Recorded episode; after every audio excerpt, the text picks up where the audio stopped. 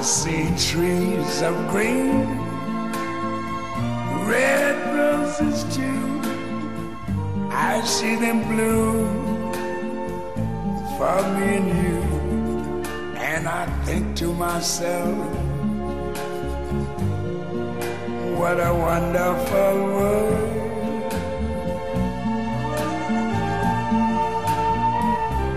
Mamma, io non ci credo. Non ci credo.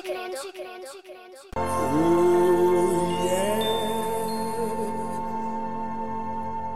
Cari amici, bentrovati per questa che è l'ultima puntata di Non ci credo dell'anno 2019.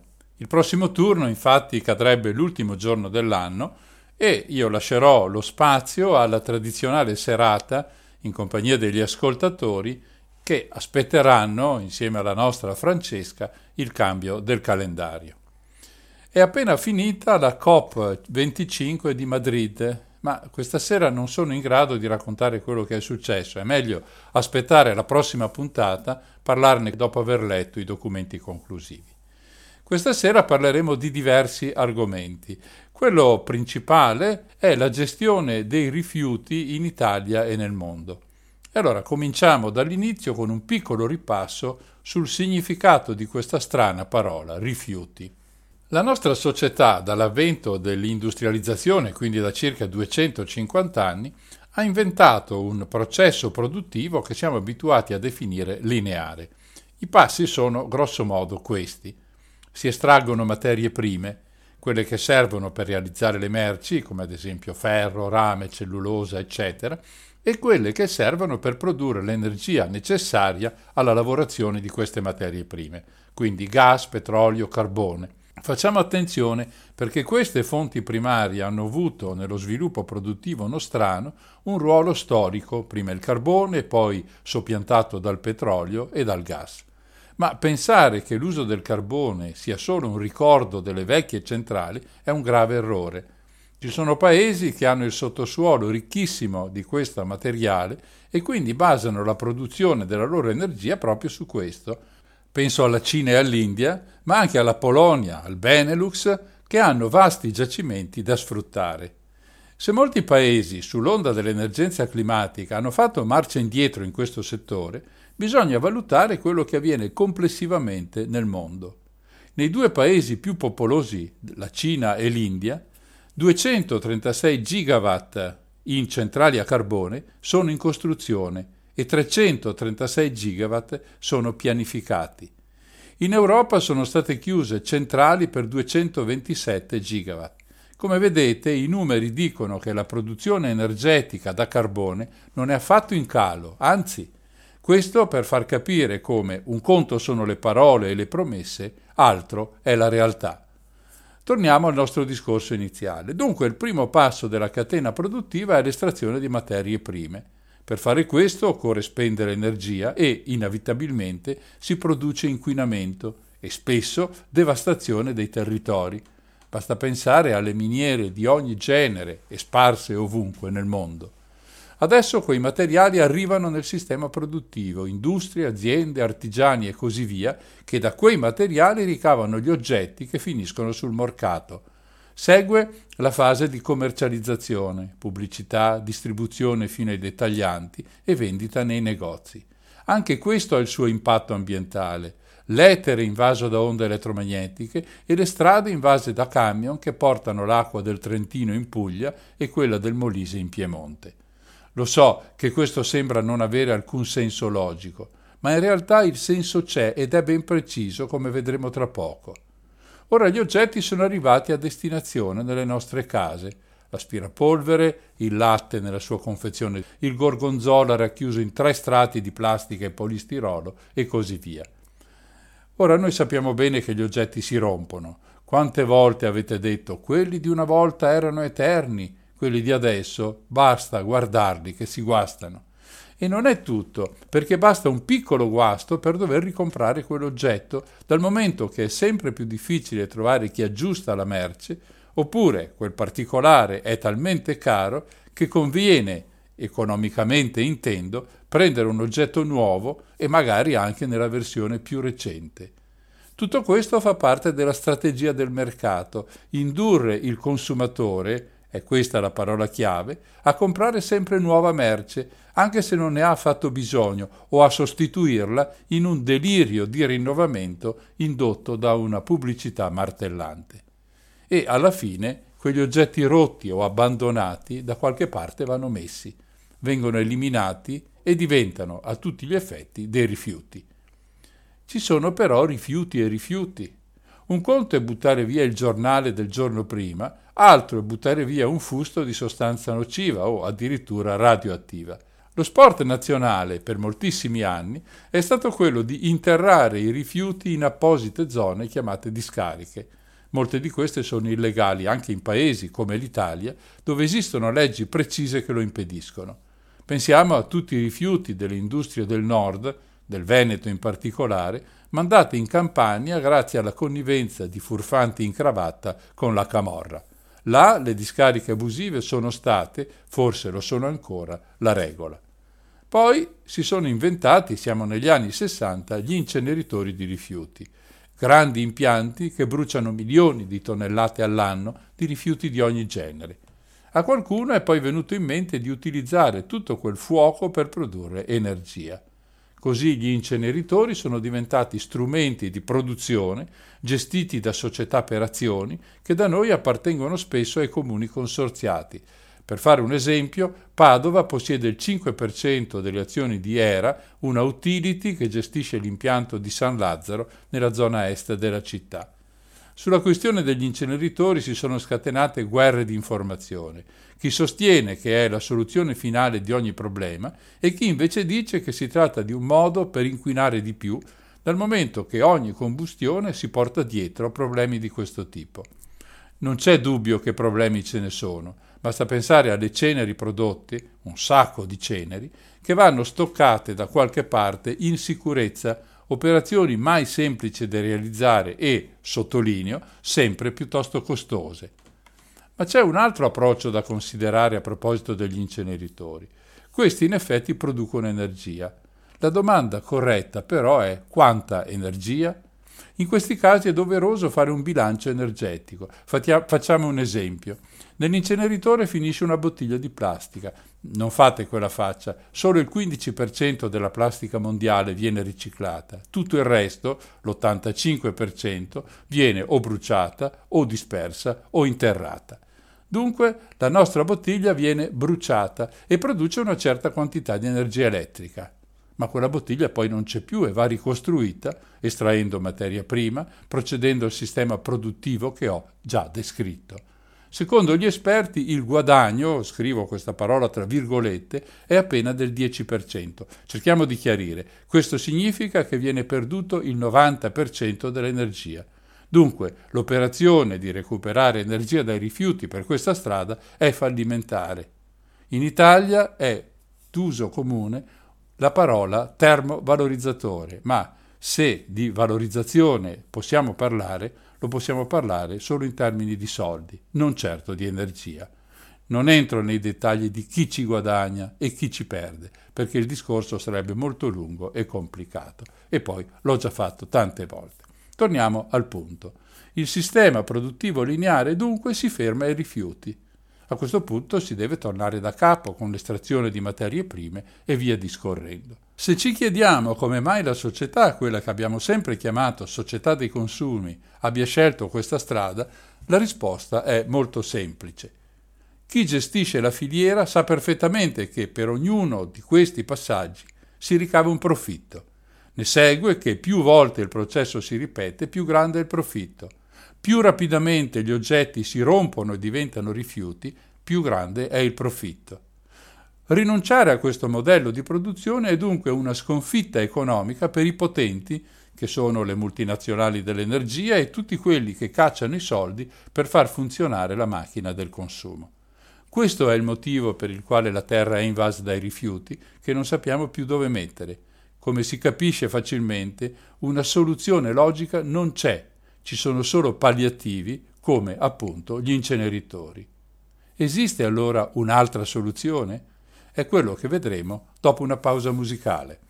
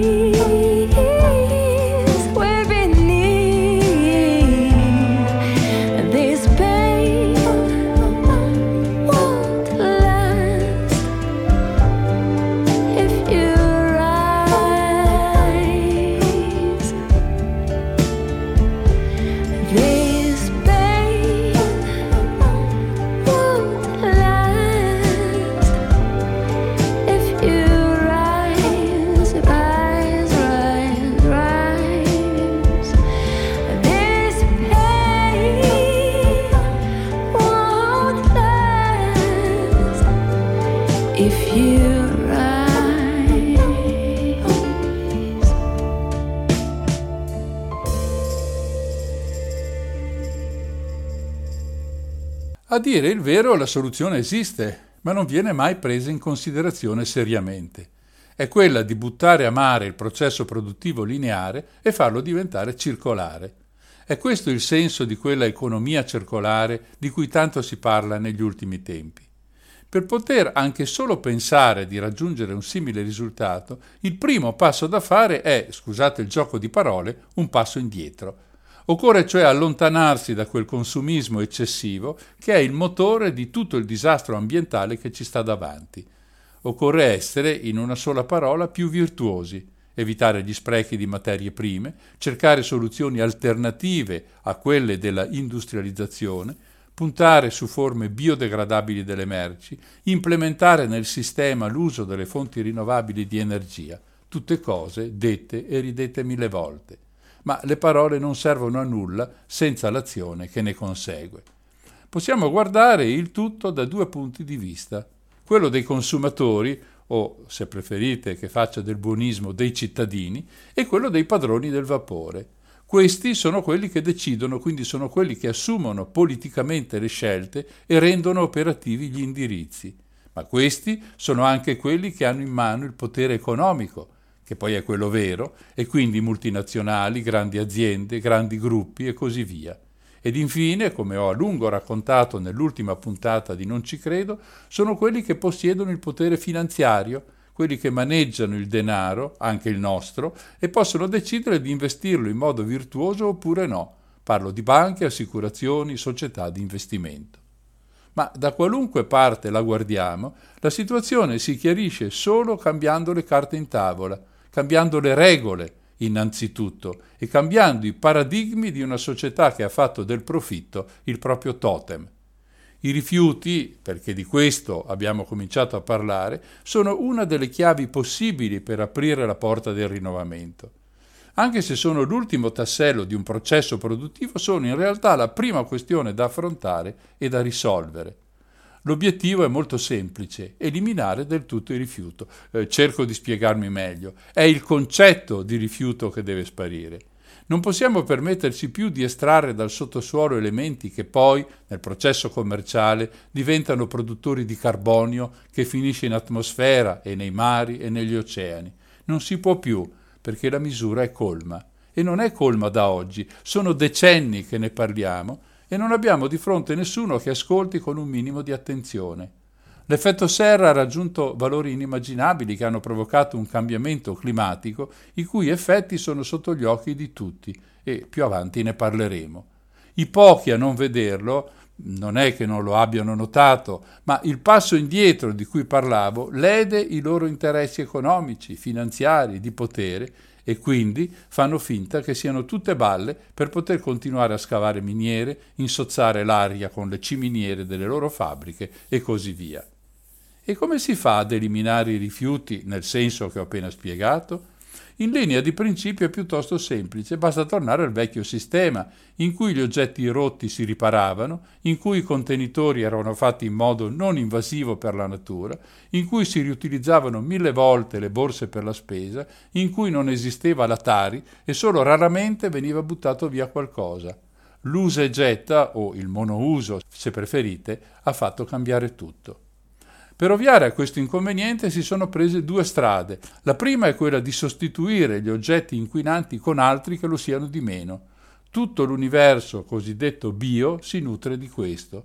Siamo arrivati a proibire, in Europa almeno, l'uso degli shopper di plastica e li abbiamo sostituiti con altri sacchetti derivati da vegetali, mais, canne da zucchero, patate, eccetera è una cosa buona da un lato. Dall'altro, se pensiamo a paesi in cui avere un piatto di mais a tavola ogni giorno è un lusso, è una disgrazia, perché toglie cibo per incartare il formaggio o per far andare il motore di una Mitsubishi. L'altra strada è quella del riciclo e quindi del recupero delle materie prime da riutilizzare per un secondo ciclo di produzione e poi per un terzo e così via. Qui i problemi sono di varia natura. Innanzitutto ci sono materiali che non sono riciclabili per la loro natura, per la difficoltà dell'operazione o per i costi che sono maggiori di quelli necessari per recuperare nuove materie prime. Quest'ultimo punto è fondamentale per capire gli equilibri del nostro mondo. La scelta tra ecologia ed economia è spesso la causa dell'inazione nell'affrontare le questioni ambientali. Se pensiamo al climate change, il motivo per cui, pur sapendo da così tanti anni che il nostro modello di società porterà verso un'estinzione programmata di buona parte della razza umana, è proprio di natura economica. Ci sono da salvare i guadagni dei potenti, ma anche i posti di lavoro e quindi la sopravvivenza dei più deboli, operai, impiegati, artigiani, commercianti. Questo equilibrio è stato sempre usato come un freno sul quale non si può discutere. In realtà esso nasconde una totale mancanza di programmazione, perché nessuno ha mai pensato di travolgere la società per ottenere tutto e subito. Il cambiamento va fatto, sarebbe meglio dire andava fatto, per passi successivi, sostituendo progressivamente al vecchio sistema quello nuovo. In questo nuovo modo di pensare le cose, i rifiuti non sono più gli scarti di una catena produttiva, ma sono le risorse per quella successiva e se non si possono eliminare i rifiuti per i motivi appena elencati, si possono sicuramente ridurre drasticamente. I numeri, a proposito dei rifiuti, sono davvero impietosi se analizziamo cosa succede al pianeta. Permettetemi di aprire una piccola parentesi a questo riguardo. Chiunque pensi che quanto accade in Cina o in Indonesia o nell'America Latina non sia un nostro problema, o non sa bene come vanno le cose, o è davvero molto ingenuo. La frase guardare a casa nostra è corretta solo se si considera casa nostra l'intero pianeta. I disastri ambientali continui che registriamo in questi anni sono la conseguenza di guasti enormi creati ovunque, dall'abbattimento delle foreste pluviali in Indonesia, in Gabon e in Amazzonia, all'emissione sempre maggiore, nonostante tutti gli avvertimenti, di anidride carbonica in atmosfera dalla creazione di centinaia di nuove centrali a carbone al mantenimento in alcune zone del mondo di gigantesche discariche, dei roghi di rifiuti un po' ovunque, anche non lontano da casa nostra, allo smaltimento truffaldino di rifiuti tossici e nocivi. Questo è il nostro mondo, noi ci viviamo in mezzo e non fare niente è davvero da incoscienti.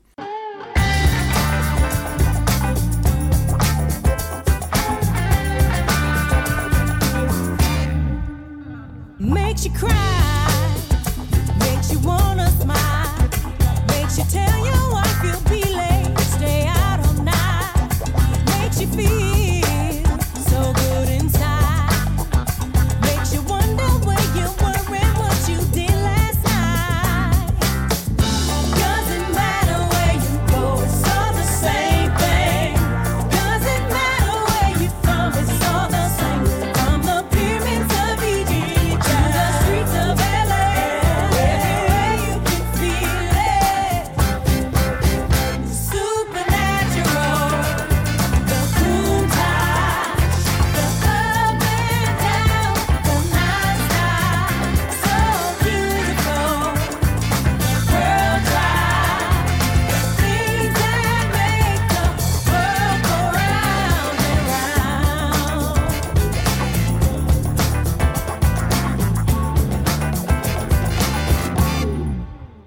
Now take a look around. Tell me what you see. We got doctors, lawyers, and even.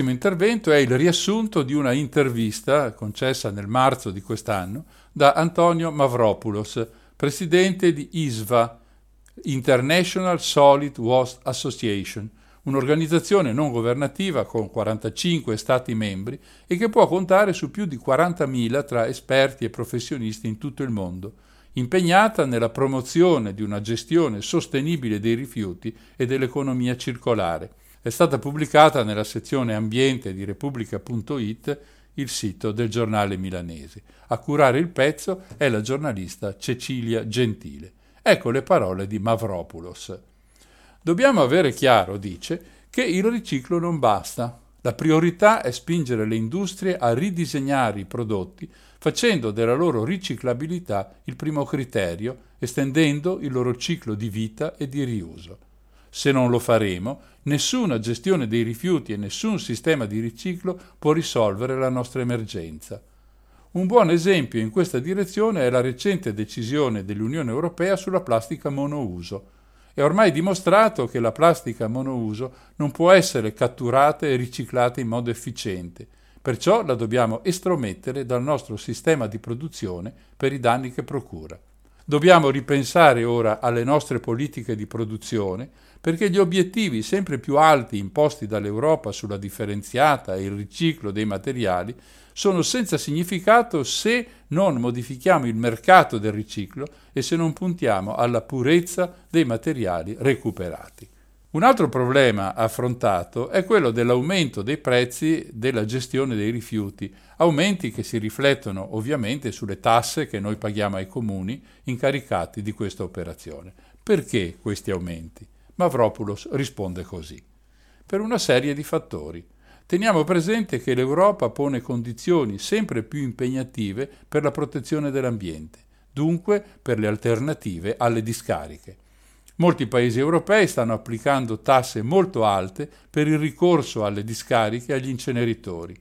Trattare i rifiuti in impianti industriali riduce in maniera significativa l'impatto sull'ambiente, ma aumenta i costi. Riciclare i materiali comporta costi più alti, anche se porta altri importanti benefici sulla salute e sull'ambiente. Nessun programma di riciclo in un comune può coprire più del 15-20% dalla vendita di materiali riciclabili. Prendiamo l'esempio della Gran Bretagna. Soltanto durante gli ultimi due anni i prezzi per consegnare materiale da riciclare alle industrie del recupero sono cresciuti del 30-40% perché il mercato cinese si è chiuso. La Cina ha messo al bando i materiali da riciclo. I motivi? Consideriamo che se noi ricicliamo lattine di alluminio, queste mantengono la loro qualità, possono essere riciclate all'infinito. Questa dunque è vera economia circolare. Ma quando ricicliamo carta o plastica, ogni volta che si ricicla la qualità del nuovo materiale prodotto si deteriora. Dopo uno o due cicli la qualità è così povera che non ci sono più usi possibili. Così questa non può essere considerata come un modello di economia circolare. Torniamo in Gran Bretagna. Tra il 2010 e il 2016 i prezzi per portare i materiali agli inceneritori sono aumentati del 20% perché la domanda aumenta e l'offerta non cresce con gli stessi ritmi. Questo è importante, è un po' quello che sostenevo prima a proposito del rapporto tra la spesa, i soldi, l'economia e l'ecologia. C'è un movimento importante, attivo da anni soprattutto in Europa, chiamato Zero Waste, ovvero rifiuti zero. La domanda è, è davvero possibile raggiungere questo obiettivo, cioè non avere rifiuti nelle nostre vite? Ecco la risposta di Mavropoulos. È possibile pianificare un sistema che tenta di ridurre il più possibile i rifiuti, recuperare più materiali possibili e minimizzare i rifiuti residui che richiedono trattamento e discariche. Ma se per zero waste noi intendiamo un sistema che letteralmente non abbia più rifiuti, allora non ci basiamo più sulla scienza e prendiamo in giro i decisori e i cittadini. Non c'è nessun sistema al mondo senza infrastrutture per lo smaltimento finale, come inceneritori e discariche, perché c'è sempre una quantità residua che va dal 20 al 50% che non può essere recuperata. In tutti i casi in cui questa evidenza è ignorata si va verso una seria crisi sanitaria. Veniamo adesso all'opinione che Mavropoulos ha del nostro paese sotto questo punto di vista, e cioè della riduzione progressiva dei rifiuti in Italia. E dice in Italia ci sono già esempi molto validi, specialmente al nord. Studiando questi esempi è facile valutare che un serio cambiamento verso un avanzato sistema di riciclo richiede tra i 5 e i 15 anni. Più piccola è la comunità, più facile è il cambiamento.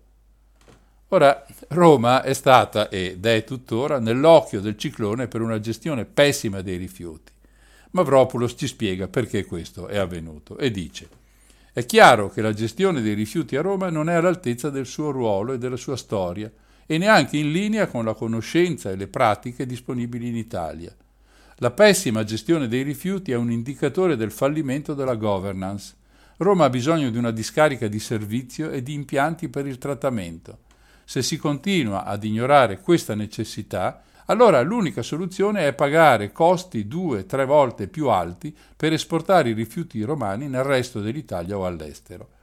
A rendere ancora più difficili le cose è una progressiva erosione della fiducia verso le autorità da parte dei cittadini. Ma senza un'immediata risposta a questi problemi, una seria crisi sembra inevitabile. Finisce così l'intervista a Mavropoulos. Il commento quale può essere? Ci risiamo. Ancora una volta scopriamo, anche in questa intervista, che il raggiungimento di obiettivi che siano buoni per l'ambiente e la salute dei cittadini si scontra con quello che dobbiamo pagare con gli aspetti economici della nostra società. Viene, tuttavia, da pensare che il modo in cui viviamo non ci è stato imposto da cattivissimi alieni arrivati da un'altra galassia è solo l'effetto ultimo delle scelte che sono state fatte nel corso degli ultimi secoli e che sono state accettate di buon grado da tutti noi, per cui chi è causa del suo mal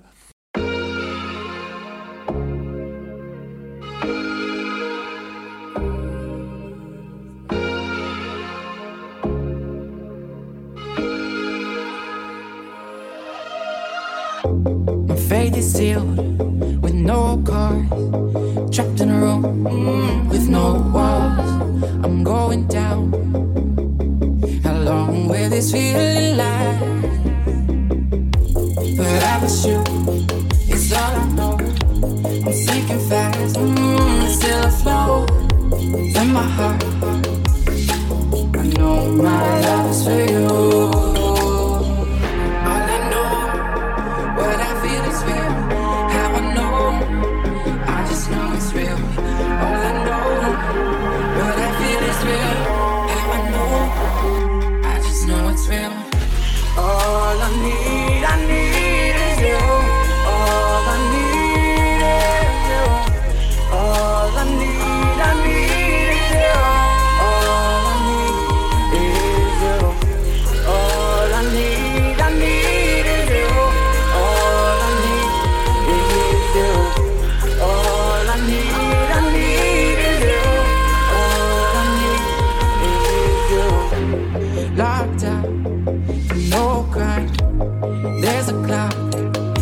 Shows no time. I'm moving slow, along with this red lights.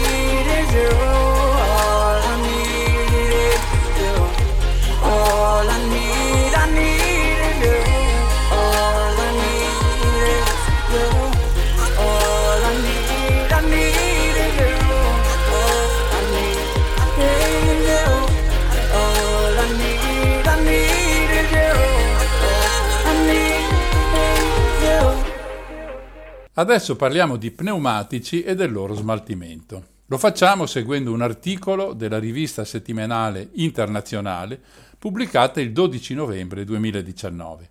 Gli autori sono Joe Brock, John Geddy e Sudarshan Varadan, rispettivamente direttore vice direttore e giornalista indiano dell'agenzia di stampa Reuters per Singapore e la Malesia.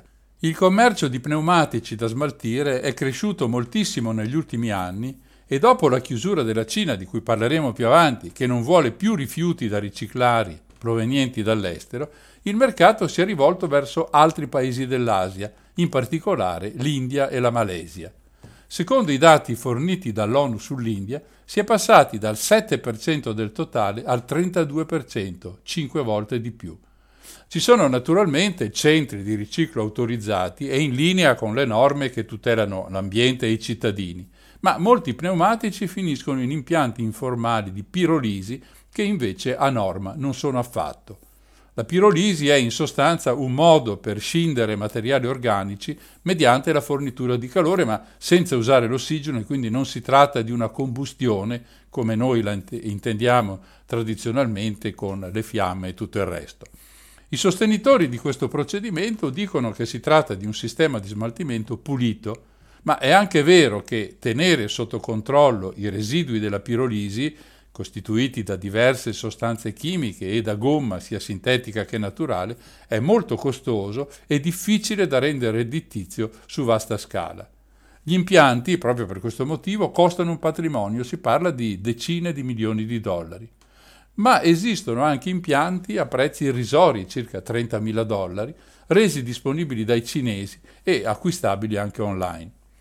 Nel 2019 in India si sono valutati 637 impianti di pirolisi autorizzati, ma di questi, secondo un'indagine del governo indiano del luglio scorso, 270 non corrispondono agli standard ambientali, 116 sono stati chiusi.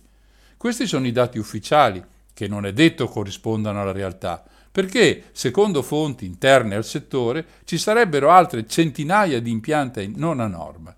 In Malesia, negli ultimi cinque anni, gli impianti scadenti di pirolisi sarebbero spuntati come funghi. Qui i pneumatici, o gli pneumatici se preferite, vengono bruciati per ricavare combustibile di bassa qualità che poi viene indirizzato al settore marittimo per far funzionare le navi. La questione è legata anche ai pericoli per la salute delle persone. A maggio l'agenzia tedesca Reuters ha diffuso la notizia che nelle regioni meridionali malesi un caso di avvelenamento di massa era stato provocato dall'attività di alcune aziende coinvolte nella pirolisi. Seguendo questo caso è emerso che il commercio internazionale di pneumatici da smaltire è, come già detto, aumentato sensibilmente negli ultimi tempi. In effetti, molti paesi industrializzati trovano più economico spedire questi rifiuti all'estero invece di riciclarli a casa propria. C'è un dato che è abbastanza impressionante. Dal 2013 al 2018, in soli 5 anni, la gomma da smaltire è raddoppiata, arrivando a 200 milioni di pneumatici l'anno. Poi c'è anche un problema di normative.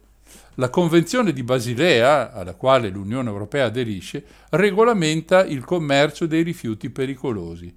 Ed è abbastanza curioso il fatto che non contempli, oltre alle scorie radioattive, neanche i pneumatici e, in assenza di normative specifiche, ognuno può agire come meglio crede. I grandi paesi, Cina e Stati Uniti, smaltiscono entro i propri confini la stragrande maggioranza di pneumatici, eliminandoli, facendoli finire nelle discariche, riciclandoli o usandoli come combustibile nei cementifici. L'articolo di cui stiamo parlando riporta un caso verificato nella città malese di Kulai. Immigrati dal Bangladesh coperti di polvere di carbone spalano pneumatici importati dall'Australia e da Singapore in una fornace di fabbricazione cinese, vivendo tra l'altro in un capanno là vicino. I guasti provocati dal fumo vanno da semplici irritazioni della pelle fino al cancro dei polmoni. La giustificazione di Sam, eh, così dice di chiamarsi il proprietario del forno, è che senza di lui dove andrebbero a finire tutti quei pneumatici? La questione sanitaria è seria e non è da oggi che se ne parla. Nel 1997 l'EPA, che è l'Agenzia americana per la protezione dell'ambiente, dichiarava che tra le emissioni c'erano diossine, ossidi di zolfo e una serie di metalli tra cui mercurio e arsenico. La questione degli effetti della pirolisi nei due paesi asiatici è diventata un vero problema, tanto da far intervenire i governi dei paesi esportatori. Così l'Australia ha dichiarato che vuole proibire l'esportazione di rifiuti, quindi anche dei pneumatici, ma non ha dato nessuna indicazione su come e quando questo dovrà avvenire. Come detto, anche l'India è un mercato enorme di queste attività e il legame in questo senso è con la Gran Bretagna. Si è passati dalle 48.000 tonnellate importate nel 2013 alle 263.000 del 2018, con un aumento di 5 volte e mezzo in 5 anni. Le descrizioni sia degli esportatori che degli importatori di quanto accade in India ai pneumatici è allarmante. Quando vi arrivano si disperdono tra imprese di riciclo autorizzate o illegali che li fanno a pezzi per usarli poi nella costruzione di strade o di campi sportivi o vengono bruciati per ottenere combustibile a buon mercato per fare cemento o mattoni. La maggior parte di questi pneumatici arrivano negli impianti di pirolisi che, come abbiamo visto, non sono il massimo della sicurezza sanitaria. Le associazioni ambientaliste indiane hanno protestato vivacemente, tanto che si sta prendendo in considerazione di proibire questa pratica a partire dal 2020, tranne in casi certificati e sicuri. Vedremo cosa succede. Il 2020 ormai è qui, non c'è molto da aspettare.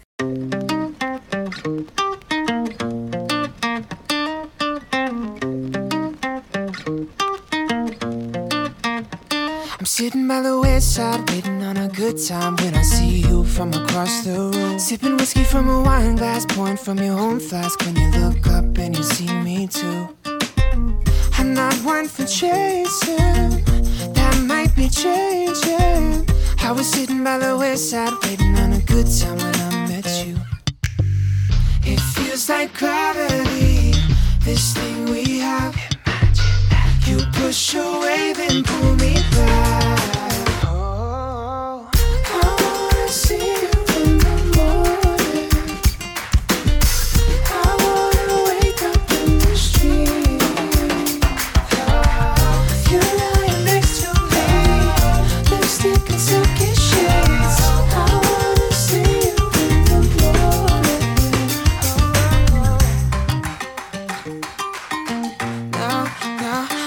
Sitting by the bedside, soaking up the sunshine, dreaming up a life with an ocean view.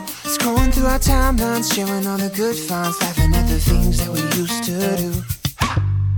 It feels like gravity, this thing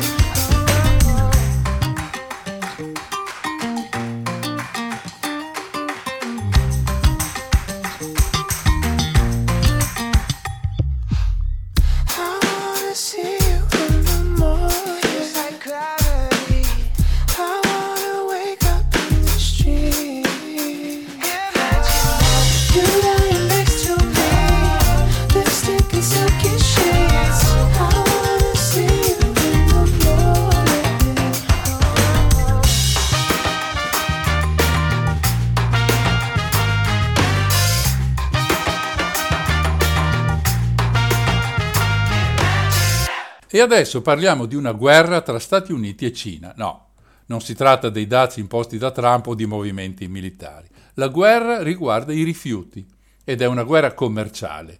In altre parole si tratta, come potrebbe essere diversamente, di denaro. Per capire cosa sta succedendo bisogna partire dall'inizio. Cominciamo dalla Cina, che è stata negli ultimi decenni il paese che più di ogni altro ha assorbito i rifiuti riciclati dagli altri paesi, specialmente da Stati Uniti ed Europa. Parliamo del 50% del totale, che per una sola nazione è davvero un valore molto elevato. Nel 2016 la Cina ha importato quasi 7 milioni e mezzo di tonnellate di plastica proveniente da 43 paesi sviluppati. A partire dal 1992 fino ad oggi, la quantità complessiva dei rifiuti arrivati in Cina costituisce, ascoltate il numero, il 75% di tutta la produzione mondiale, una esagerazione incredibile. Gli effetti? Enormi discariche a cielo aperto, ingenti quantità di plastica buttate in mare e territori completamente rovinati. Perché fare questo?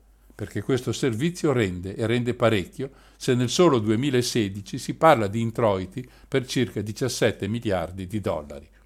Poi però è arrivata la svolta verde anche in Cina, conseguente anche agli accordi internazionali, tra i quali spicca quello di Parigi del 2015. Ci ha messo lo zampino anche Donald Trump con la sua imposizione di dazi sui prodotti cinesi e quindi Pechino ha semplicemente chiuso le porte eliminando del tutto le importazioni. Per capire meglio la situazione prendiamo l'esempio della plastica riciclabile. Fino al 2018 quasi la metà di quella prodotta nel mondo finiva in Cina, dove l'industria super specializzata in questo settore generava un giro d'affari complessivo di 200 miliardi di dollari, generando anche un milione e mezzo di posti di lavoro che non sono pochi. Nel 2018 si ferma tutto. La motivazione ufficiale è, lo dico tra virgolette, le grandi quantità di rifiuti sporchi o tossici presenti nei materiali riciclabili e nocivi per l'ambiente cinese. Ma tutti sono d'accordo nel sostenere che è stata l'imposizione dei dazi statunitensi la goccia che ha fatto traboccare il vaso. Questa mossa cinese ha avuto ripercussioni formidabili negli stati occidentali.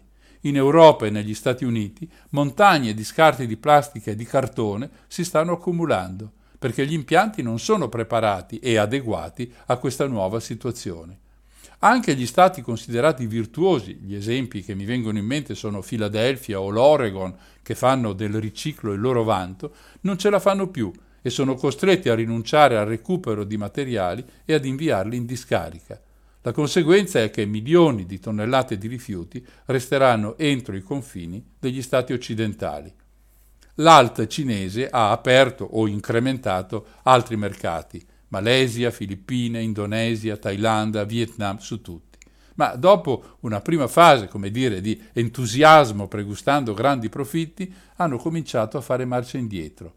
Malesia, Indonesia e Filippine si sono rivolte ai paesi occidentali per via di decine di container di rifiuti non riciclabili entrati illegalmente e hanno inviato proteste ai governi di quei paesi. Così si è reso necessario aprire nuove rotte che passano per la Turchia e alcuni paesi dell'est Europa, dove tuttavia non ci sono impianti adeguati a smaltire tutto quello che arriva. Insomma, è un vero disastro. La guerra dei rifiuti cinese, secondo gli analisti, entro il 2020 porterà ad avere costi proibitivi e problemi logistici gravi per molti paesi, con in testa ovviamente gli Stati Uniti. Il New York Times, poche settimane fa, ha pubblicato un articolo in cui sostiene che questa guerra dei rifiuti potrebbe portare alla fine dell'economia del riciclo, per via degli alti costi da sostenere di fronte agli scarti prodotti che sono molto di più di quelli che servono per predisporre materiali nuovi. A questo punto le industrie non potrebbero scegliere le materie riciclate se costano sensibilmente più di quelle originali. Cosa si può fare? Puntare sulla modernizzazione degli impianti di produzione e sullo smaltimento di plastiche, ridurre la produzione di rifiuti riciclabili e investire in programmi per la ricerca e lo sviluppo di nuovi materiali biodegradabili e compostabili, capaci però di replicare le caratteristiche di resistenza e di versatilità della plastica. Ce la faremo? Non lo sappiamo ma queste continue liti tra gli stati che se ne fregano delle conseguenze non ci lascia intravedere un futuro molto roseo.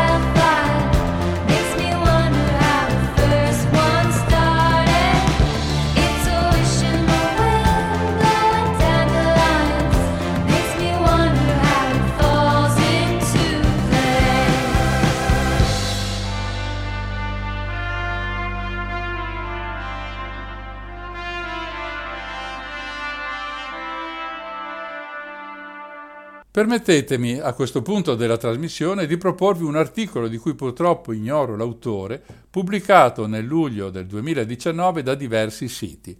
È piuttosto interessante e credo valga la pena raccontarlo e rifletterci su. Ne vale la pena soprattutto in un periodo come quello natalizio, quando lo spreco di cibo arriva al massimo livello. Sembra che se non si rischia di fare indigestione e finire in ospedale non sia una vera festa.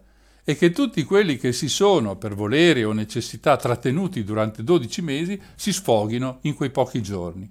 Si fa a gara a contare quante portate sono arrivate sulla tavola alla vigilia di Natale, il giorno dopo e soprattutto al cenone di San Silvestro, quando finisce un calendario e ne comincia un altro. È questo l'unico cambiamento reale che avviene, perché i problemi e le gioie che ciascuno di noi custodiva il 31 dicembre sono proprio gli stessi, gli stessi identici anche il primo di gennaio. E allora cominciamo. È bene sapere che oltre l'11% della popolazione mondiale soffre la fame. Significa che quasi un miliardo di persone ogni giorno non sa se arriverà a sera perché non è in grado di alimentarsi.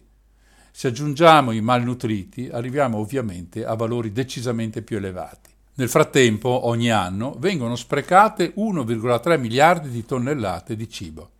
C'è una statistica che è allucinante se ci riflettiamo. Nel mondo ci sono tanti affamati quanti obesi e sono tanti, quasi un miliardo, secondo i dati forniti recentemente dalla FAO, l'Organizzazione dell'ONU per il cibo e l'agricoltura. Per intervenire a evitare lo spreco è indispensabile sapere dove e perché questo si verifica. Beh, praticamente in tutte le fasi della filiera, nelle fasi della raccolta, dello stoccaggio e del trasporto. Viene sprecato dai consumatori, dai ristoratori, dai ristoranti.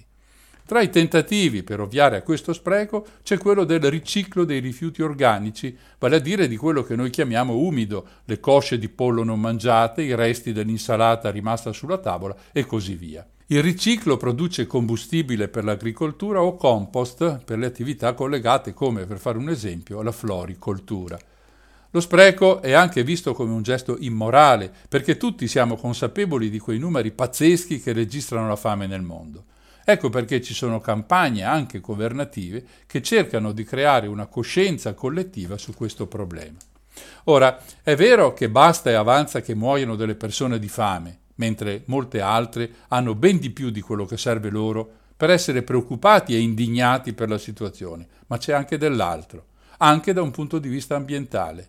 Secondo la FAO, in un rapporto del 2017, i gas serra provocati dal cibo buttato via ammontano a 3,3 miliardi di tonnellate di CO2 equivalente, il che significa che incidono per l'8% sulle emissioni clima alteranti complessive, un valore davvero molto alto perché è qualcosa a cui difficilmente pensiamo in questi termini. E poi ci sono risorse primarie sprecate, energia, territorio, acqua. I dati che seguono sono forniti dal World Resource Institute, l'Istituto Mondiale delle Risorse, un'organizzazione non profit che analizza la situazione di sei aree, cibo, foreste, acqua, energia, città e clima. Secondo questo istituto, dunque, il 24% di tutta l'acqua usata in agricoltura si perde ogni anno a causa dello spreco di cibo. Non è difficile immaginare che a sprecare di più siano i paesi industrializzati. Sempre la FAO fornisce i valori medi di spreco, che vanno da 95 a 115 kg all'anno per persona in Europa e Nord America, ma diventano soltanto da 6 a 11 kg nell'Africa subsahariana e nel sud e nel sud-est asiatico, cioè da 10 a 15 volte di meno. È chiaro che gli stati non sono insensibili al problema, forse lo sono le multinazionali del cibo e delle bevande, per cui in molti paesi sta cercando di adottare misure che riducano questo spreco. Ci sono programmi avanzati di raccolta differenziata, ci sono ristoranti e rivenditori che destinano il cibo avanzato e ancora sano, cioè non scaduto, ai poveri nelle strutture che se ne occupano. E poi ci sono i progetti governativi, ad esempio Australia, Norvegia e Germania hanno preso l'impegno di dimezzare lo spreco entro il 2030. In Francia è stata approvata una legge che proibisce ai supermercati di buttare via il cibo non venduto, deve essere o riciclato o fornito ai bisognosi o compostato o infine trasformato in cibo per animali. Anche l'Italia ha una legge simile a quella francese e il recupero dei rifiuti organici dalla raccolta differenziata è abbastanza buono. Purtroppo però i centri di compostaggio sono distribuiti male e sono tutti concentrati al nord del paese, mentre latitano al centro-sud. E sarebbe decisamente meglio che gli impianti fossero là dove l'organico viene raccolto, piuttosto che farlo viaggiare per centinaia di chilometri. Chiudo ricordando che la coscienza civile e sociale dei cittadini non può mancare e diventa spesso l'arma vincente in questi problemi. Ricordiamo allora che nel 2020, mentre si spendono quasi 1000 euro per un telefonino, c'è un abitante del pianeta ogni 9 che soffre la fame e contestualmente che 1,3 miliardi di tonnellate di cibo vengono buttate via. No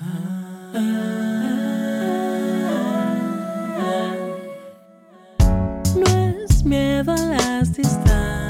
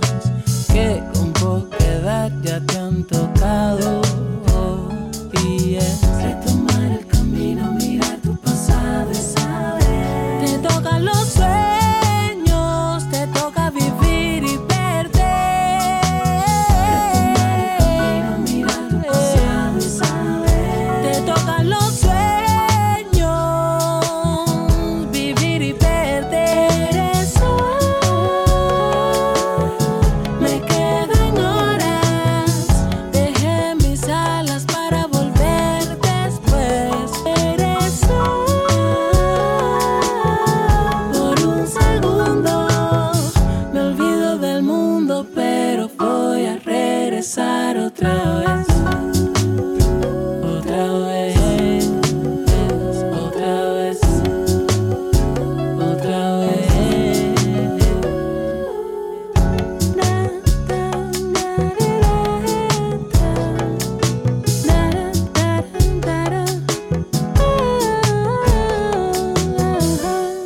Cambiamo argomento. Lo facciamo leggendo un articolo pubblicato sulla rivista dell'Università di Padova e firmata dal professor Ugo Leone, che è autore di libri sull'ambiente ed esperto del settore.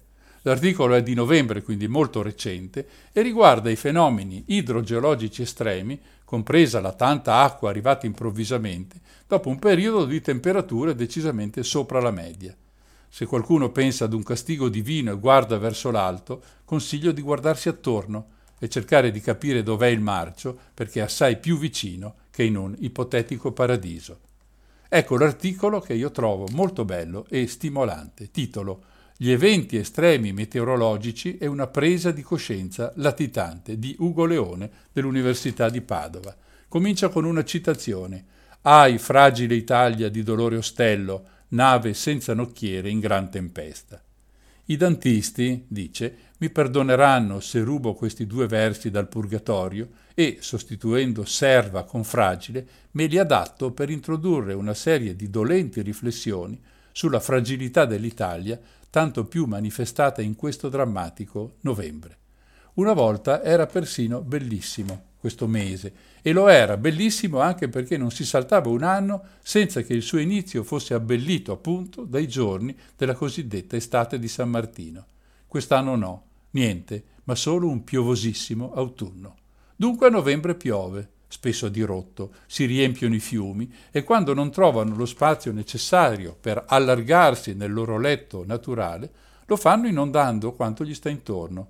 Le aree collinari e montane generalmente indebolite perché private del loro naturale sostegno alberato, non riescono a trattenere l'acqua che cade in abbondanza e questa, scendendo con violenza, arriva a valle trasportando quanto il dilavamento gli ha consentito di asportare dal suolo. Qualcuno si chiede perché la Basilicata si chiamava Lucania, terra dei boschi, ed ora non ha più senso chiamarla così. Qualche altro si domanda a che servivano in Campania i regi lagni? Qui devo fare un commento io personale. I reggi lagni sono un insieme di canali rettilini, per lo più artificiali, costruiti nel Seicento, quando la Campania era sotto la dominazione spagnola. Il loro scopo era quello di evitare le inondazioni che tormentavano le popolazioni locali. Nel 2010 molti di questi canali sono stati chiusi. Riprendiamo l'articolo. Sì, vabbè, ma non si sono mai registrate piogge così intense e così regolarmente intense, tanto che circola una gustosa vignetta nella quale ci ci si riferisce proprio a novembre e gli si dice «Caro novembre, siediti e parlamone. Chi ti ha fatto piglia collera?» La risposta sta nella presa di coscienza del fatto che ci troviamo in presenza di uno di quelli che si definiscono eventi estremi, categoria la cui ricorrenza è una delle conseguenze del mutamento climatico in atto e nella quale rientrano essenzialmente bombe d'acqua, frane, smottamenti, alluvioni. In poche parole, quello che sta avvenendo in Italia da inizio di questo difficile novembre. Ma novembre è sempre stato un mese che ha fatto registrare fenomeni di questo tipo. Era il 14 novembre del 51 quando l'alluvione del Polesine colpì gran parte del territorio della provincia di Rovigo e parte di quello della provincia di Venezia, causando circa 100 vittime e più di 180.000 senza tetto. L'alluvione di Salerno ci sarebbe stata tre anni dopo, il 25 e 26 ottobre, provocata da precipitazione di eccezionale portata. L'Arno ha scelto di esondare a Firenze sempre nei primi giorni di novembre, il 4 novembre 1333, il 3 novembre 1844, il 4 novembre del 1966 insieme con Venezia. Il 2 novembre del 1944 c'era stato l'ombrone a Grosseto che si ripeté il 4 novembre del 1966. E Venezia? L'allagamento della città costiera e soprattutto di Piazza San Marco è un fenomeno col quale i veneziani sono costretti a convivere annualmente quando la marea sale fino a raggiungere picchi tali da superare i 140 cm di altezza. La storia di questi eventi è lunga e le notizie si fanno risalire al 1200. Nei decenni più vicini il picco toccato il 4 novembre 66 e quello ripetuto in questo novembre sono stati quelli maggiormente dannosi per i cittadini, i turisti e il patrimonio monumentale. L'elenco delle alluvioni che hanno sconvolto l'Italia è lungo e a scorrerlo si vede bene che la massima quantità si è verificata tra fine ottobre e i primi di novembre. Ciò per dire che non è una sorpresa che a novembre piova, la sorpresa è che pur sapendolo ci si sorprenda. Ma quest'anno è un'altra cosa, per la regolarità e violenza degli eventi che hanno colpito senza tregua dalla Liguria a Venezia alla Spromonte. Che fare? A eventi estremi estremi rimedi? E quali? Frane e alluvioni sono state veramente di eccezionale portata in un paese già di per sé fragile e reso ancora più vulnerabile da azioni umane sconsiderate. È così. Ma se così non fosse, questi eventi non si definirebbero estremi Ormai il guaio è stato fatto ed è stato fatto in due modi. Accumulando l'insieme di azioni che sono alla base del mutamento del clima e, a prescindere da questo, non è stato mai tenuto in conto l'insegnamento della storia quando piogge più intense hanno provocato i problemi che elencavo poco prima. Se quelle avvertenze fossero state tenute nel dovuto conto, oggi staremmo meno a piangere viadotti crollati sotto la forza di una frana, fiumi e laghi esondanti nei terreni agricoli, diecine di famiglie bloccate nelle abitazioni o sfollate in tempo e naturalmente morti e feriti. Ma ciò non è avvenuto. Allora non bisogna stare ad attendere il prossimo evento, limitandosi a fare la conta del danno economico per riparare il quale si chiede la dichiarazione dello Stato di calamità naturale.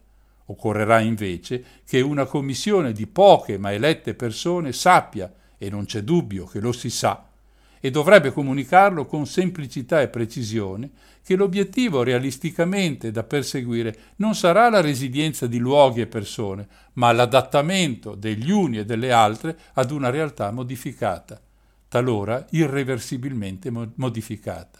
Significa che i luoghi più esposti alla popolazione più vulnerabile non potranno tornare a essere come erano prima, ma dovranno adattarsi nei modi di abitare e produrre ad un ambiente modificato ma a condizione che appena le acque saranno defluite e il suolo si sarà asciugato, si prenda in mano la situazione, si veda di quanti soldi si dispone per intervenire e magari rispolverando qualche faldone della Commissione De Marchi dopo Firenze 1966, si mettano in sicurezza, come ormai si usa dire, territori e persone. Fin qui l'articolo di Ugo e Leone che mi sembra chiarissimo e col quale io concordo al 100%. In altre parole, il professore Padovano sostiene che, anche se ormai il danno è fatto, non è possibile che non si faccia nulla per prevenire il prossimo. E poi che, vista la situazione della quale gli ho parlato innumerevoli volte, bisogna dire a tutti che i giochi sono fatti e che non è possibile pensare di avere, a meno di non poter aspettare secoli, le stesse condizioni di 50 anni fa.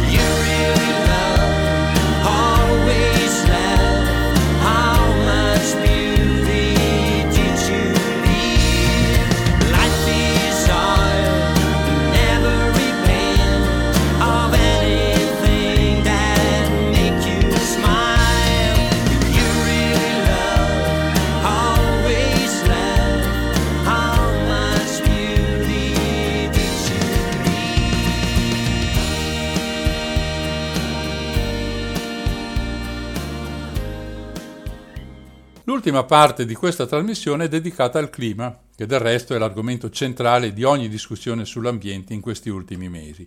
Come ho già detto all'inizio, a Madrid si è conclusa la 25esima conferenza sul clima.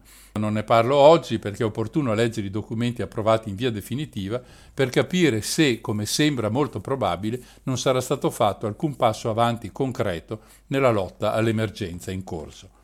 Ancora molti discorsi, molte buone intenzioni, ma le divisioni che dal 1992 separano stati poveri e stati ricchi rimangono inalterate.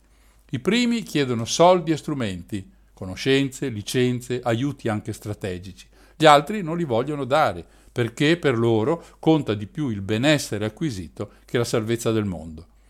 Tanto per non lasciare senza informazioni chi mi segue, ecco i tre nodi cruciali che vanno risolti per avere una piccola speranza di salvare la razza umana, destinata viceversa ad una lenta ma inesorabile estinzione.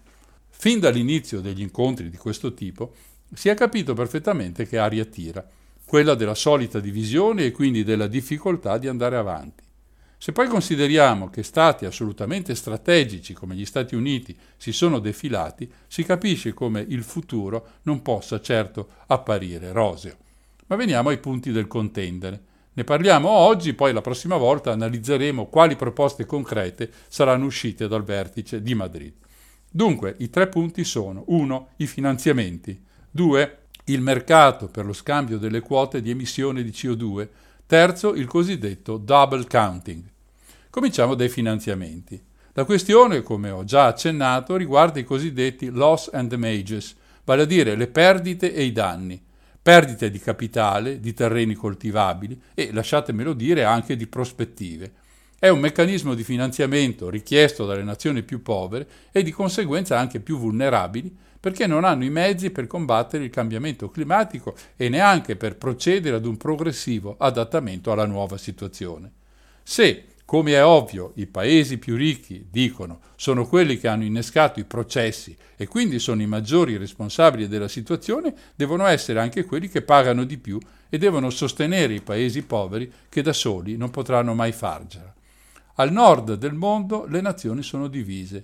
C'è chi accetta il principio come l'Europa, ma chi non ne vuole proprio sapere come gli Stati Uniti, ma non solo loro. Il meccanismo era stato approvato a Varsavia durante la COP numero 19, era il 2013. Sono passati sei anni e ancora si discute se questa cosa sia valida o no. Pensate un po'. La seconda questione è davvero molto spinosa e riguarda l'articolo 6 degli accordi firmati da tutti a Parigi, chiamato sistema ETS globale. È uno dei punti più importanti ed è il caso di parlarne per capire di cosa si tratta, cercando di evitare i molti tecnicismi che contiene. Si parla dunque dei mercati internazionali del carbonio, con l'obiettivo di far sì che tutti capiscano quanto importante è ridurre le emissioni di gas serra. Ci sono i Nationally Determined Contribution, cioè le quote volontarie di emissioni a cui uno Stato si impegna a dire addio. C'è una distinzione anche qui tra paesi sviluppati e gli altri, perché è più semplice rinunciare a bruciare gas e petrolio per la Germania, che ha tecnologie molto avanzate per le energie rinnovabili, rispetto alla Namibia o al Bangladesh. Ecco allora un trucco che del resto era presente, anche se in forma diversa, fin dal protocollo di Kyoto, firmato più di vent'anni fa nel 1997. Il trucco consiste in questo. I paesi virtuosi che riducono le emissioni anche oltre quello previsto dagli accordi possono produrre dei crediti chiamati Internationally Transferred Mitigation Outcomes, da vendere a chi invece non ce la fa a ridurre le emissioni come richiesto. Dietro questa scelta si nasconde il pericolo che i paesi in via di sviluppo semplicemente se ne freghino di ridurre le emissioni e acquistino il diritto di inquinare il pianeta. Per scoraggiare questo atteggiamento dovrebbe essere messo un tetto alla possibilità di comprare i crediti e fissare per questi un prezzo piuttosto elevato. I sostenitori dell'articolo 6 dicono che ha il vantaggio di coinvolgere anche i privati, i quali possono emettere crediti climatici come le aziende di Stato. Secondo altri, il rischio è quello appena detto, cioè di abbassare le ambizioni politiche della lotta per limitare gli effetti del climate change. Le difficoltà di venire fuori da questa terribile situazione in cui ci troviamo è dimostrata anche dal fatto che per questo articolo, approvato da tutti quattro anni fa, non esiste ancora un vero regolamento. Le COP precedenti, e questa è sulla stessa strada, non hanno fatto altro che rimandare la questione all'anno successivo. In questa questione finisce anche per entrare il tema dei diritti umani, che, secondo le organizzazioni non governative, dovrebbe essere integrata nel sistema dei crediti. In effetti ci sono progetti che puntano alla riduzione delle emissioni climalteranti, che possono però mettere in pericolo popolazioni ed ecosistemi. Un esempio è quello della costruzione di alcuni tipi di dighe, pensiamo al Brasile o alla Cina, che possono produrre crediti a spese della sopravvivenza delle persone nei loro luoghi di residenza. Il terzo punto di disaccordo è il cosiddetto double counting, il conteggio doppio. Ci sono situazioni in cui una riduzione di emissioni può essere contata due volte. Ad esempio, immaginiamo che la Cina produca 100 pannelli fotovoltaici. Si tratta sicuramente di una misura contro i cambiamenti climatici e quindi si tratta di una riduzione delle emissioni di gas serra e quindi la Cina ha diritto ai suoi crediti. Adesso immaginiamo anche che ci sia una partnership tra la Cina e la Germania e che quei 100 pannelli finiscono a Francoforte dove vengono usati per produrre energia. Anche questo è un modo di ridurre le emissioni e quindi anche la Germania pretende di contare questa azione come mezzo per raggiungere gli obiettivi di, di riduzione delle emissioni nazionali e quindi di avere i suoi crediti. Ecco dunque che lo stesso strumento, quei 100 pannelli fotovoltaici, viene contato due volte. La domanda è, è corretto farlo? Questi sono solo alcuni dei motivi di dibattito e di disaccordo tra le parti. Nessuno vuole chiudere in un cassetto i propri problemi per cercare una soluzione globale. Lo vuole solo la gente che ha invaso Madrid all'inizio di questa COP con una grandiosa manifestazione di piazza. Ma nelle sfilate, nelle discussioni teoriche ci porteranno lontano. Tutti sanno che il tempo è largamente finito e ormai si tratta solo di recuperare quel poco che ancora si può. Se non verrà fatto immediatamente sarà perfettamente inutile anche parlarne. I've been crying all day cause I have big problems.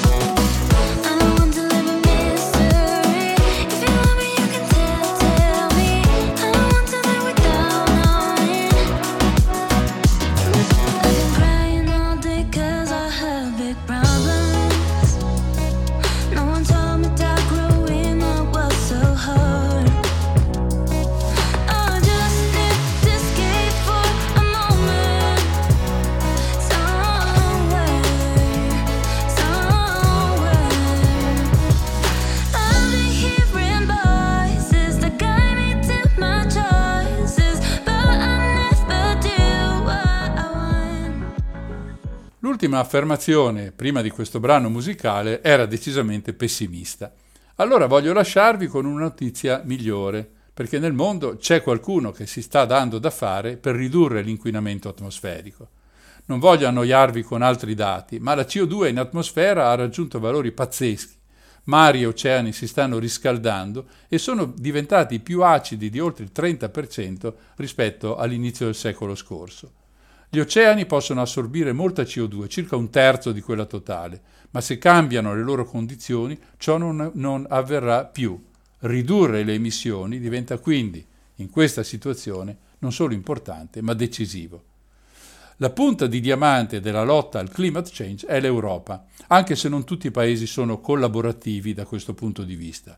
Qualcuno lo è di più, i nordici, la Germania, la Spagna, altri non lo sono affatto, alcuni paesi dell'Est, altri vivacchiano tra alti e bassi come l'Italia, anche se recentemente è da sottolineare l'azione del nostro governo che ha portato all'approvazione di leggi importanti come il decreto clima, pur monco, ma almeno qualcosa è stato fatto. Torniamo all'Europa. Dall'estate scorsa il nuovo presidente della Commissione europea, la tedesca Ursula von der Leyen, si è messa in testa un'idea formidabile, fare dell'Europa il primo continente neutro dal punto di vista climatico entro il 2050. Lo strumento per realizzare questo sogno è stato presentato pochi giorni fa in via ufficiale. Il progetto si chiama European Green Deal, il progetto europeo verde, definito con una certa pomposità dalla stessa Ursula così, virgolette. Questo è il momento uomo sulla luna dell'Europa. L'European Green Deal è la nostra strategia di crescita, una strategia che restituisce più di quanto non porti via. Chiuse virgolette. Ci sono nel pacchetto 50 azioni da mettere in campo prima della metà del secolo per accelerare la decarbonizzazione e contemporaneamente promuovere l'economia comunitaria. L'Europa ha già un pacchetto clima con obiettivi importanti, ma questa nuova strategia li supera. Così alza il target 2030 di taglio della CO2 dal 40 ad un 50-55% e di azzerare completamente entro il 2050. Entro il prossimo marzo sarà pronta una legge europea sul clima contro l'inquinamento da gas e a favore di energie rinnovabili. Anche in Europa succede quello che abbiamo visto a Madrid. Ci sono paesi, segnatamente Ungheria, Polonia Repubblica Ceca, che hanno sempre rifiutato gli obiettivi climatici perché, sostengono, le loro economie non sono in grado di supportarli. Così verrà stanziato un fondo di 100 miliardi di euro destinato alle regioni e ai settori più vulnerabili. Secondo il progetto è necessario che tutti marcino assieme e che ci sia giustizia nell'applicazione, altrimenti non potrà mai funzionare. Uno dei punti chiave è la nuova strategia industriale che andrà in applicazione nella prossima primavera e che prevede aiuti per una trasformazione ecologica della produzione. Uno dei modi per arrivare al risultato è l'applicazione della carbon tax di frontiera, un'imposta per le imprese straniere che importano i propri prodotti in Europa e che si trovano in nazioni con leggi ambientali e climatiche più permissive. Questa nuova tassa entrerà in vigore nel 2021 nel pieno rispetto delle regole imposte dalla WTO, l'Organizzazione Mondiale del Commercio. Inoltre verrà riformato anche il sistema di scambio di quote di emissioni, quel sistema dei crediti di cui ho parlato prima. Il pacchetto prevede anche interventi sull'agricoltura con politiche come la strategia Farm to Fork, progettate per aiutare gli agricoltori a produrre cibo in modi più sostenibili. Tra gli obiettivi ridurre significativamente la dipendenza, il rischio e l'uso di pesticidi chimici, fertilizzanti, antibiotici. Ed infine van der Leyen si rivolge ai cittadini europei e dice il Green Deal europeo è un invito per tutti a partecipare. I cittadini europei stanno scambiando il loro stile di vita per aiutare a proteggere il clima e il pianeta. Pertanto il nostro European Green Deal dice loro che l'Europa è al loro fianco. È qualcosa, ne sono convinta, che dobbiamo ai nostri figli, perché noi non possediamo questo pianeta. Chiuse le virgolette. Il vertice europeo quattro giorni fa ha deciso di seguire questo progetto. Solo la Polonia, per evidenti motivi legati alle fonti primarie che ha nel sottosuolo, come il carbone e il gas di scisto, non ha firmato, ma secondo i suoi dirigenti lo farà la prossima estate. È un successo notevole della Presidente von der Leyen. Diventare il primo continente neutro per il clima è un progetto bellissimo. Sulla sua applicabilità si possono nutrire tutti i dubbi del caso, ma a volte è anche bello sognare che una tedesca di destra, lei fa parte del partito di Angela Merkel, possa iniziare una rivoluzione di cui c'è assolutamente bisogno.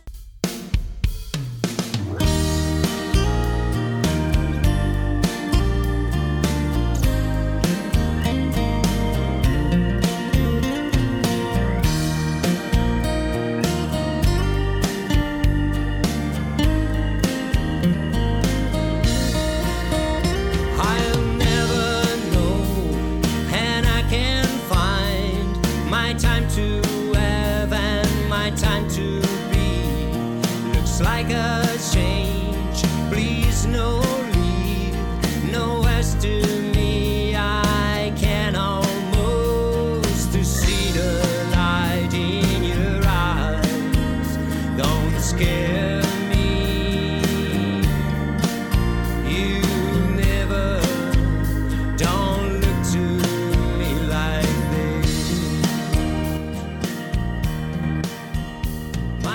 È tutto anche per oggi. La puntata di Non ci credo finisce qui. Noi ci risentiamo dagli studi di Radio Cooperativa tra un mese, il 14 gennaio, perché, come già detto, il prossimo turno cade l'ultimo giorno dell'anno e noi lasciamo volentieri spazio alla tradizionale trasmissione condotta da Francesca che vi porta fino al cambio di calendario. Tra poco alle 22.30 non perdete la puntata di Infinitamente Blues, anche questa l'ultima dell'anno, dedicata al Natale, ma non con le solite canzonette che ascoltate ogni volta che entrate in un supermercato. Abbiamo preparato assieme a Silvia una scaletta con brani sì di Natale, ma blues, soul e jazz. Vi aspettiamo dunque alle 22.30 su questa stessa frequenza. È tutto, non mi resta che salutarvi e farvi i migliori auguri di buone feste. Speriamo lo siano anche per il pianeta che ne ha bisogno come tutti noi. Da Mario il solito affettuoso saluto.